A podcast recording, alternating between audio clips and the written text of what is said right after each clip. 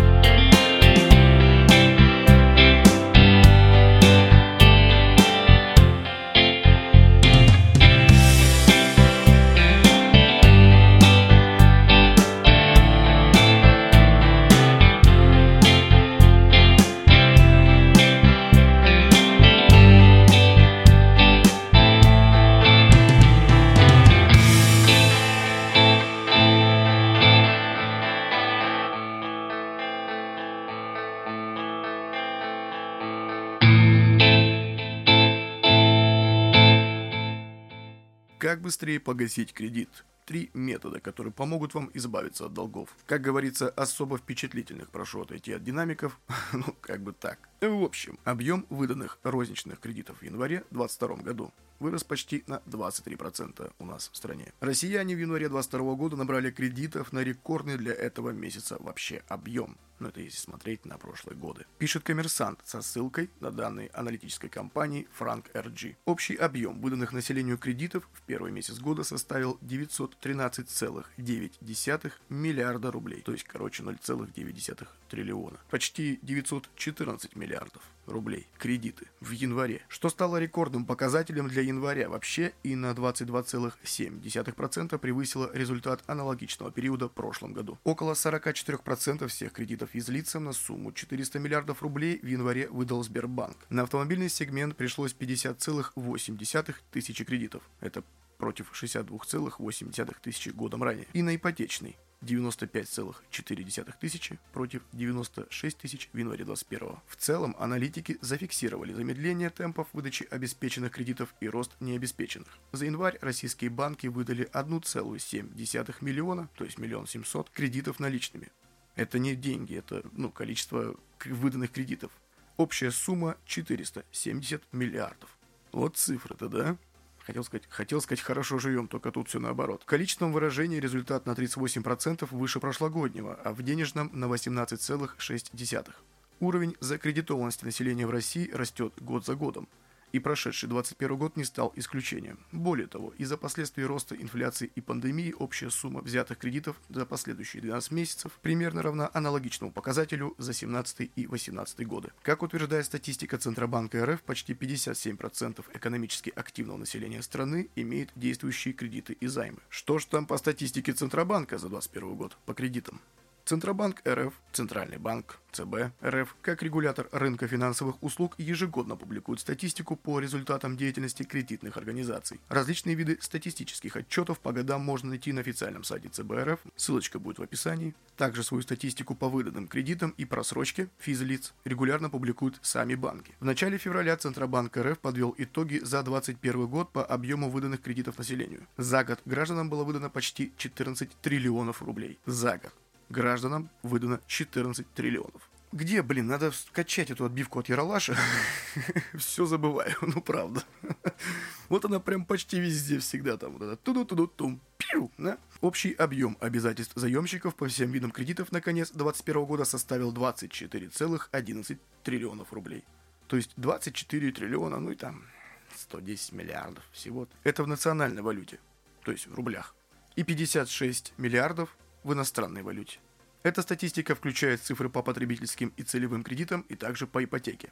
Эксперты уже проанализировали статистические данные ЦБРФ. Вот несколько особо важных моментов, которые описывают общую ситуацию с кредитованием физлиц. Больше всего в 2021 году было выдано кредитов наличными на сумму 7,26 триллионов рублей. Триллионов, не миллионов, не миллиардов. А также в форме ипотеки почти 6 триллионов рублей ну, для особо дотошных 5,76. По сравнению с 2020 годом общий объем выданных средств увеличился на 37%. Это кредиты наличными, и на 46% автокредиты, и ипотека на 28%. Примерно у 57% экономически активного населения страны есть обязательства по займам и кредитам. Ну и такой интересный факт, в декабре только 2021 года, в преддверии новогодних праздников, да, все помним рекламу Сбербанка и всех товарищей, типа «Давай, возьми кредит, купи подарки». Блин, ну ладно, не будем пока об этом. Ну короче, их набрали на 1,38 триллионов рублей. Короче, триллион и 380 миллиардов за месяц. Ну, естественно, это больше показателя за 2020 год. Ну, слушайте, ребят, на самом деле, когда готовил этот подкаст, хотел сделать его позитивным. Но фиг там был, походу. Потому что, ну как тут можно быть позитивным? И вроде, знаете, вот эта моя любимая фраза, все все понимают, да, почему, что и как тут можно дискутировать просто часами. Все помним вот эти нытиков, не нытиков, статистиков, экспертов.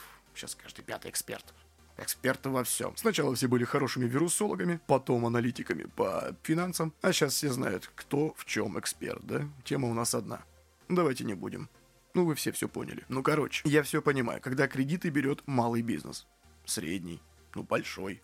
Когда человек берет кредит, имея определенную сумму, имея, так сказать, когда у человека есть что-то, да, чем покрыть этот кредит. Ну, как минимум, какая-нибудь земля, там, квартира, еще одна квартира. Ну, не, не единственная квартира. То есть что-то, что обеспечивает кредит. Но когда человек берет кредит на новый iPhone, мы об этом не раз тоже уже обсуждали в подкасте, там, во многих выпусках, а потом еще берет iPad, а потом насмотрится рекламы и берет AirPods, к примеру. Ну а тогда о чем мы вообще с вами разговариваем? Какая нафиг финансовая грамотность? Если мы совсем будем упарываться за это все, то тратить надо, ребятки, деньги те, которые поза-позавчерашние. Ну, если в месячном измерении, то это месяцем ранее, которые. То есть вы должны сейчас тратить деньги, которые заработали месяц назад. При этом, которые сейчас вы заработали, они откладываются. При этом у вас должна быть подушка безопасности финансовая. Это особо актуально на момент, когда у нас было все движуха. Да. Март 2020 года. Все вспомнили про подушку. Хотя надо было делать раньше. Ну, то есть, если мы с вами пораскинем мозгами, то человек, который берет iPhone за 100 тысяч рублей в кредит, у него вряд ли есть какая-то подушка. Ну, либо это вообще от, отвал башки, как говорится, потому что если ты берешь под те же самые хотя бы 15%, ну, по тем деньгам до, до скачка и до вы, роста процента ключевой ставки ЦБРФ, ну, 15-20%, то как бы тут уже, имея деньги на счету, понятно, что это бред. То есть этих денег на счету нет. Логично. Всегда ваш капитан очевидность. Ну, короче, если у нас столько денег выдано, то, кажись, там понятием вклад и накопительный счет даже не пахнет.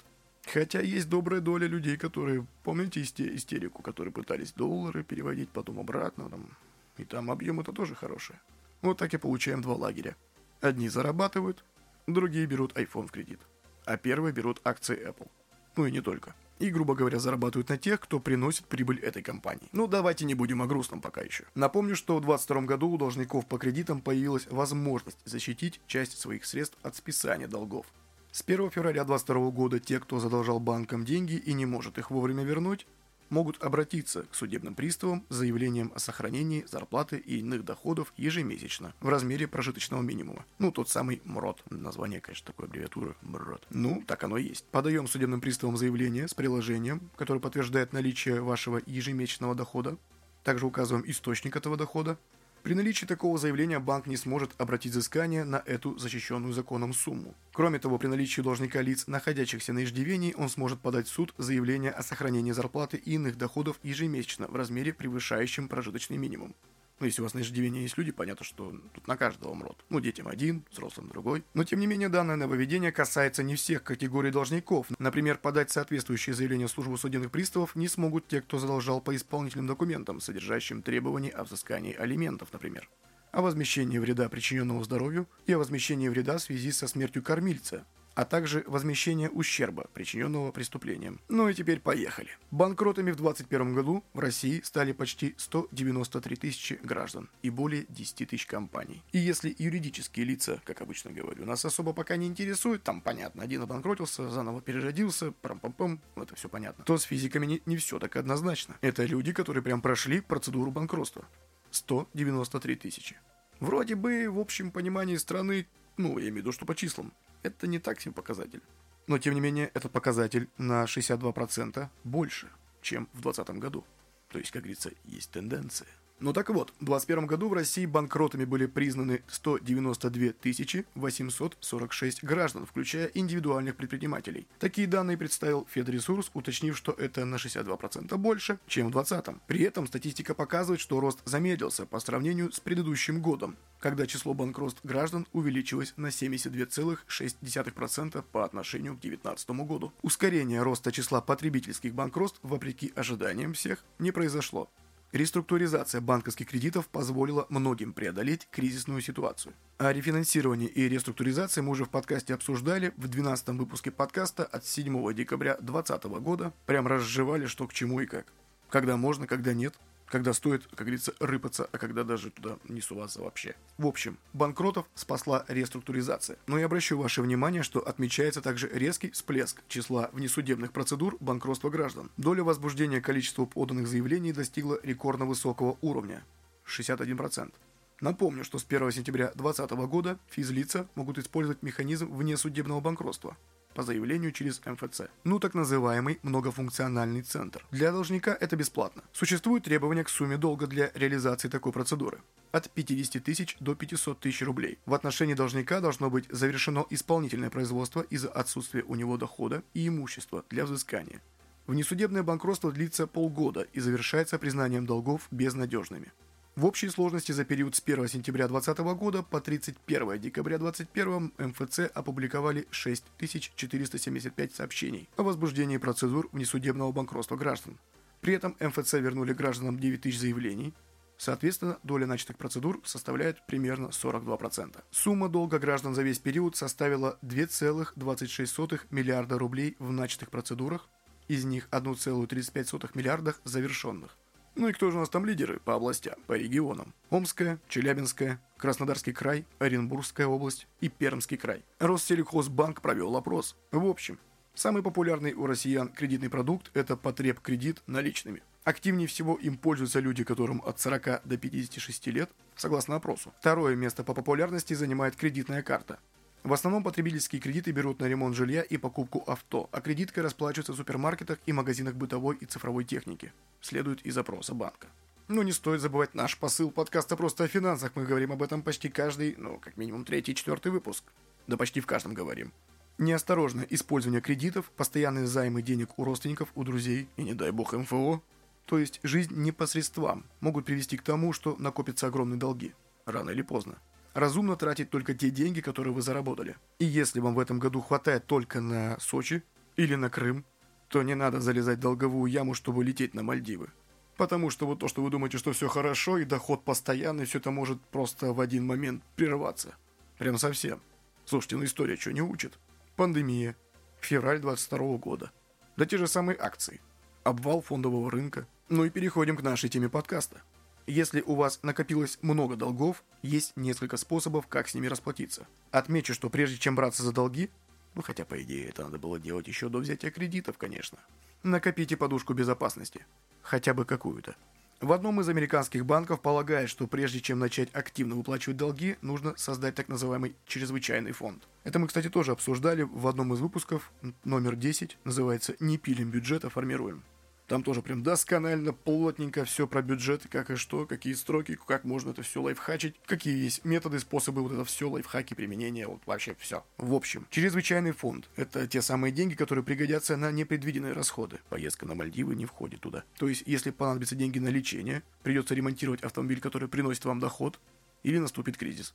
И есть такое бюро кредитных историй Equifax. Кстати, про них мы тоже говорили. Про них мы говорили в выпуске номер 2 от 3 ноября 2020 года. Называется «Некредитные истории». Мы разбирали, что такое кредитные истории, что такое бюро кредитных историй, зачем они нужны, как проверять кредитную историю, ну и также коснулись этого в выпуске 42 от 31 октября 2021 года. Называется «БКИ и кредитная история в ноябре 2021 года». Послушайте, очень интересно, пригодится. В Бюро кредитных историй Equifax также считает, что финансовая подушка безопасности прежде всего. Без этих средств вы можете сорвать свой план и воспользоваться кредиткой или потребительским кредитом. Но это только, скорее всего, увеличит ваш долг и только усугубит финансовое положение. Ну и не раз говорим, что в идеале, да, финансовая подушка должна быть равна 6 месяцам. Вот чтобы если вас уволили, уволили там вообще всех, ну, к примеру, вы полностью потеряли доход. Чтобы у вас было 6 месяцев денег, чтобы у вас была сумма, которая позволит вам жить 6 месяцев, так же, как вы жили до этого. Быстро принимаете меры 6 месяцев. Минималка 3. Ну, как я говорю, это в идеале. Можно сказать, поставьте лайк, у кого есть подушка безопасности на полгода. Но я не буду. Также финансовая подушка безопасности может послужить на тот случай, когда платите по кредитам, естественно, чтобы избежать начисления пени за просрочку и не портился ваш кредитный рейтинг. Высокая кредитная нагрузка, то есть соотношение долгов и зарплаты нас, как заемщика, тоже плохо влияет на рейтинг кредитный. После того, как вы накопили небольшой резервный фонд на черный день, можно приступать к погашению долгов. Давайте посмотрим. Ну и, наверное, вы уже слышали где-то в интернетах так называемый метод снежного кома.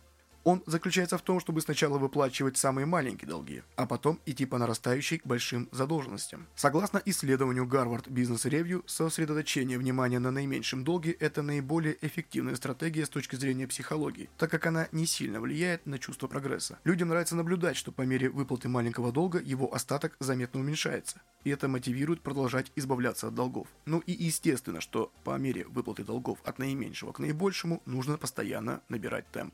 Когда вы закроете самую маленькую задолженность, нужно направить минимальный платеж, который вы по ней платили, следующий по величине платеж. То есть платим столько же, только в другое место. И получается, что мы, избавляясь от маленьких долгов, освобождаем средства на больший. Всегда ваш капитан очевидность. Многие эксперты считают, что этот метод работает, так как меняется ваше поведение. Помимо выплаты задолженности по меру снежного кома, нужно не влезать в новые долги и, естественно, не брать кредиты. Давайте поэтапно. Этап первый. Составляем список всех долгов от наименьшего к наибольшему, независимо от процентной ставки. Долги по ипотеке сюда не входят. Составляем бюджет, то есть посчитаем доходы, расходы, что куда уходит, на хлебушек, на вот это все. И определяем, сколько денег уходит на выплаты, сколько дополнительно нужно направлять на погашение кредитов. Найти дополнительные средства также поможет подработка или продажа ненужных вещей. Используйте все премии и все подработки, выплаты, подарки на праздники на погашение этих долгов. Сделайте минимальные платежи по всем долгам, кроме самого маленького. Заплатите как можно больше по самому маленькому долгу. После выплаты одного кредита направьте средства, которыми вы его закрывали, на платеж по следующему в очереди долгу. То есть, как я и сказал, то есть мы один закрыли, но этот же платеж оставляем и, уже эти деньги кидаем на новый кредит. И закрываем его в два раза уже быстрее. Постепенно темпы сокращения долга будут расти. Повторяем эту схему, пока полностью не выплатим все долги. Метод лавины – по мнению финансовых консультантов, метод лавины психологически тяжелее, но, если с точки зрения математики, он выгоднее. Этот метод заключается в том, чтобы сначала выплачивать кредит с самой высокой процентной ставкой независимо от размера задолженности, а потом двигаться по убывающей. Это поможет сэкономить на выплате процентов в будущем, а также двигаться к финальной цели быстрее, однако этот подход требует дисциплины. Ну и поехали поэтапно. Составляем список долгов, начинаем с кредита с наибольшей процентной ставкой – Опять-таки, долги по ипотеке сюда не входят. Составляем бюджет. Все как и раньше. Можно послушать также десятый выпуск подкаста. Не пилим бюджета, формируем. Там мы, как я и сказал уже ранее, разобрали вообще все. Все. Далее делаем минимальные платежи по всем долгам, кроме кредита с наибольшей ставкой. Кредит с наибольшей ставкой в приоритете, поэтому по нему нужно платить как можно больше, в зависимости от своих возможностей. Направляйте доп. средства, как я и говорил, премии, праздники, подарки, все туда. После того, как выплатите этот кредит, двигаемся к следующему, если он есть. И, естественно, деньги, которые вы тратили на предыдущий заем, который уже погашен, мы пускаем на другой кредит. То есть тратим столько же, но уже в другое место. И, в принципе, как-то так. Ну и третий метод – это то, что мы уже обсуждали в подкасте, но пока в наше время это ну, немножко нереально с точки зрения математики и процентной ставки. Рефинансирование. Рефинансирование поможет снизить ставку в идеале, переплату, но и также увеличит срок кредита. Если вы хотите меньше платить по кредитам, то их можно рефинансировать, получить новый заем на погашение старого. Такая процедура подойдет тем, кто брал кредиты под высокий процент, а со временем в банках появились более выгодные предложения. Рефинансирование – это еще один способ, который может помочь быстрее погасить долги, так как он не только снизит ставку и переплату, но также изменит срок кредита. Но опять-таки, ребятки, все понимаем, что это не в наше время. Вот не в апреле пока и не в мае. Ставка ЦБ РФ сейчас сколько? Правильно, 17. Но мы помним 20 год, ноябрь, тот месяц, когда у нас появился подкаст просто о финансах, ставка была равна 4,25. Более подробно про ставку ЦБ РФ мы обсуждали в третьем выпуске подкаста просто о финансах, называется ЦБ РФ и его ставка. Кстати, то же самое в ноябре 2020 года. Ну так вот, ежу понятно, что как бы какое сейчас рефинансирование. И то уж если совсем кирдык, то тут понятно. Но пока про рефинансирование можно забыть пока хотя бы ставка не уменьшится до 9%. Давайте не будем питаться иллюзиями, в ближайшее время ставка такой не будет. Согласно данным с Центрального банка России, инфляция за март 2022 года составила 16,7%. По поводу цифр. Есть ложь, есть наглая ложь, а есть статистика. Угу. Но в общем, инфляция 16,7%. Ставка 17, ровно. На основании ключевой ставки ЦБ РФ пляшут все кредиты и вклады. Кредиты, как правило, дороже на 5% пунктов и выше. Ну, иногда 4 там, процента, может быть, повыше. А вклады, как правило, ниже. Ну и как мы видим, на последнее время они даже могли быть и равны ключевой ставке. Но это было недолго. И это было там у, у ряда банков типа ВТБ. Но мы все все понимаем, что с ним происходило, и санкции, и все прочее. Банку было выгодно, чтобы клиенты не уходили, и он готов был понести издержки но чтобы люди не выходили и хранили у него деньги. С сегодняшнего дня ставка по вкладу в ВТБ, ну, что-то около 15-16. А было 22, 21. Ну, это было месяц, месяц назад. В общем, помним, что есть рефинансирование, но пока просто, просто, просто помним. Рефинансировать можно несколько кредитов в разных банков. Таким образом, вы будете выплачивать единый ежемесячный платеж. Рефинансирование не портит кредитную историю, в отличие от реструктуризации долга – ну, более подробно в том выпуске подкаста про реструктуризацию и рефинансирование. 12 выпуск. Однако не стоит объединять потреб кредиты с ипотечными, так как в этом случае вы потеряете право на налоговый вычет, а он равен 13% от уплаченных по ипотеке процентов, но не более 390 тысяч рублей. Но вот как-то так. Вполне себе логичный вопрос. А где взять на все это денег? Хороший вопрос, на самом деле тут однозначного ответа нет. И советовать тут можно только общие понятия, да, различные варианты, какой подойдет конкретному человеку, метод решать этому человеку. Помним картинку в социальных сетях. Стоит ящерица и напротив нее мышка, да? Обе грызут свои хвостики, и мышь такая говорит, ой, ё вкусно. И бесплатно. И спрашивает ящерицу, а он точно отрастет? И ящерица такая, ну, типа, всегда. Это все, что нужно знать о советах из интернета и также от советов инфо-цыган. Инфо-цыган мы обсудили досконально в 23-м выпуске подкаста, просто о финансах, называется «Инфобизнес». Выпуск вышел в рамках рубрики «Мошенники». Послушайте, рекомендую. Как работают, как промывать мозги, почему у них никогда почти не бывает бесплатных вебинаров. А все эти бесплатные вебинары, которые они говорят, это все надувательство и замануха. Почему почти все их курсы стоят очень дорого и почти, почти никогда. Ну нет, давайте по-другому. Что они, маловероятно, что они будут вам прям полезны для такого роста, да? Но из зоны комфорта вы точно выйдете. Потому что будете думать, нафига я потратил деньги на эту всю шелупонь. Ну, в общем. Кстати, камень в огород подкаста просто о финансах, потому что мы не продаем, мы бесплатные. И все такие, ага, бесплатно, значит, фигня какая-то. А было бы за деньги, дорого-богато, обратили бы внимание. Подписку, что ли, в Apple сделать? Тысячу рублей в месяц, а? Хе-хе. Шучу. Как говорится, мы тогда окончательно потеряем два наших слушателя. Ну, нет, на самом деле их больше. В общем, ну, подкасты было есть, будет бесплатным, как говорится. Кому интересно, кто интересуется, кто умеет мыслить холодным умом, тот понимает, о чем идет речь и как с этим быть, и как с этим жить, ну и где применять. Так вот, где деньги-то взять? Как вариант, поговорите с начальником о возможном повышении. Может быть, в вашей компании, либо где-то еще есть в структуре другая немного должность, с более высоким доходом, но все это в рамках вашей компетенции и навыков, конечно же. Почему бы и нет? Так и приходим, говорим, Сергей Степанович, соточка маловато, нужно 200. Что я могу сделать для этого, да? Ну, к примеру. Ну, конечно, не соточка 200, ну там, хотя процентов 25 можно попросить, ну 10. В общем, зависит от вашего аппетита, от взаимоотношения с коллегами и с начальством и от много всего. Только не нужно говорить то, что дайте мне больше денег в зарплату, потому что я стал больше тратить на свой любимый чего-то там, на вкусняшки. Они стали дороже. Начальник вас, как говорится, попросит вежливо выйти, на том история и закончится. Нет. делаем по-другому. Мы предлагаем решение проблемы. Ну, точнее, создаем ее, потом предлагаем. Мы спрашиваем, интересуемся, что мы можем сделать для повышения зарплаты. В краткосрочный период, естественно. Реально, может переобучиться как-нибудь, пройти курсы там, перевестись на другую должность, в другой департамент. Фу, не, фу, не люблю это слово. Точнее, оно неприменимо иногда к компаниям, ну ладно. И если там без вариантов, то попробуем устроиться на подработку. Если у вас есть хобби, оно по-любому есть. Постарайтесь превратить хобби в доход. Ну, прям, чтобы совсем кайфануть. В общем, ищем варианты, где можно подработать и заработать денег. Ну да, придется на это время выделить, конечно же. И чем-то пожертвовать. На диванчике уже не полежать. С телевизором. Ну, это к примеру. Пройдите профессиональную переподготовку и научитесь чему-то новому. Ну, на крайняк продайте старые ненужные вещи. Разберите уже свои антресольки, если они у вас есть. Ну или гараж, или кладовка. Да по-любому. У нас есть и Авито, и Юла. Объявление ВКонтакте. Кстати, я тут кнопочку включил ВКонтакте, в группе можно продавать товары. Ну там есть кнопка «Подать объявление».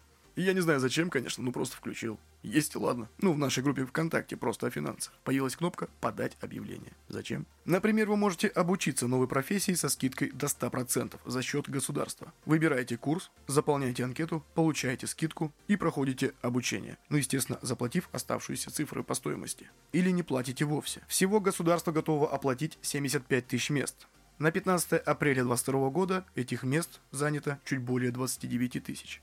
То есть, как бы места еще есть. Лично я сейчас сам учусь на JavaScript разработчика по этой программе. Мне Минцифры компенсировал 50%. Ну, а 50% я сам заплатил, конечно. А потом к этому применил налоговый вычет. Красота.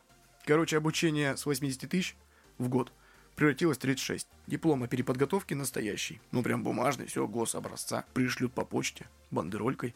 В общем, из плюсов. Дистанционное обучение. Диплом настоящий о переподготовке профессиональный. 100% скидка на обучение людям с инвалидностью, 100% или 75% скидка на обучение безработным, 75% или 50% скидка на обучение всем, у кого есть дети до 3 лет, 50% скидка на обучение студентам, 50% скидка на обучение бюджетникам, 50% скидка на обучение всем, у кого низкий доход. Ссылочка будет в описании к подкасту. Проходим, выбираем это все через госуслуги. Ну, я, нормально там все, это так. Это прям государственная программа, то есть как вы можете зайти, почитать и посмотреть. И записаться. Доступно более 20 профессий. В общем, что по профессиям? Фронтенд разработка, введение в разработку корпоративных приложений, middle фронтенд разработчик, менеджер проектов, инженер по тестированию, автоматизатор тестирования на Java, основы разработки игр на Unity, программирование игр, введение Data Science и большие данные, iOS разработка, веб-дизайнер, разработка на питоне, Python. Ну, питон народе и чё? ну, народе все зовут питон. А так он Python. Программист, тестировщик, управление продуктом, аналитик. Ну, в общем, про профессий много. Средняя их стоимость от 70 до 100 тысяч. То есть, если вам компенсируют 50%, нужно будет заплатить от 35 до 50 и применить налоговый вычет 13%. Ну, от той суммы, которую конкретно вы заплатили, конечно же. Ну что, ребятки, на сегодня все. Вот такой сегодня своеобразный подкаст. Э, вопросы решил не вставлять, чтобы не затягивать сей процесс и уж совсем не разбиваться на тематике. Ну, подводя краткий итог, как говорится, сказано много. Вывод, как всегда, за вами. Вывод вы делаете сами. Кредитов выдано много. Как будем возвращать? Поживем, увидим. И я надеюсь, что у этих людей есть план, которые набрали кредитов, и у них есть план отступления. Ну, помимо банкротства, вот этого всего, конечно, это уже как бы, ну, финальный этап. Лучше, конечно же, платить, иметь финансовую подушку безопасности, жить по средствам и тратить только то, что вы заработали сами. Жить в долг – идея плохая. И рано или поздно она приводит к катастрофе. Берегите себя, своих близких и свои финансы. С вами был Дмитрий Бондаренко, это 55-й выпуск подкаста «Просто о финансах». Не прощаюсь с вами, так как мы в интернете, и вы в любой момент можете включить любой выпуск подкаста «Просто о финансах». Не забывайте рассказывать о нас своим друзьям, близким и знакомым. Ставьте оценки в Apple подкастах, ставьте лайки в Яндексе, в Google подкастах. И спасибо, что прослушали данный выпуск. Ну все, пока-пока.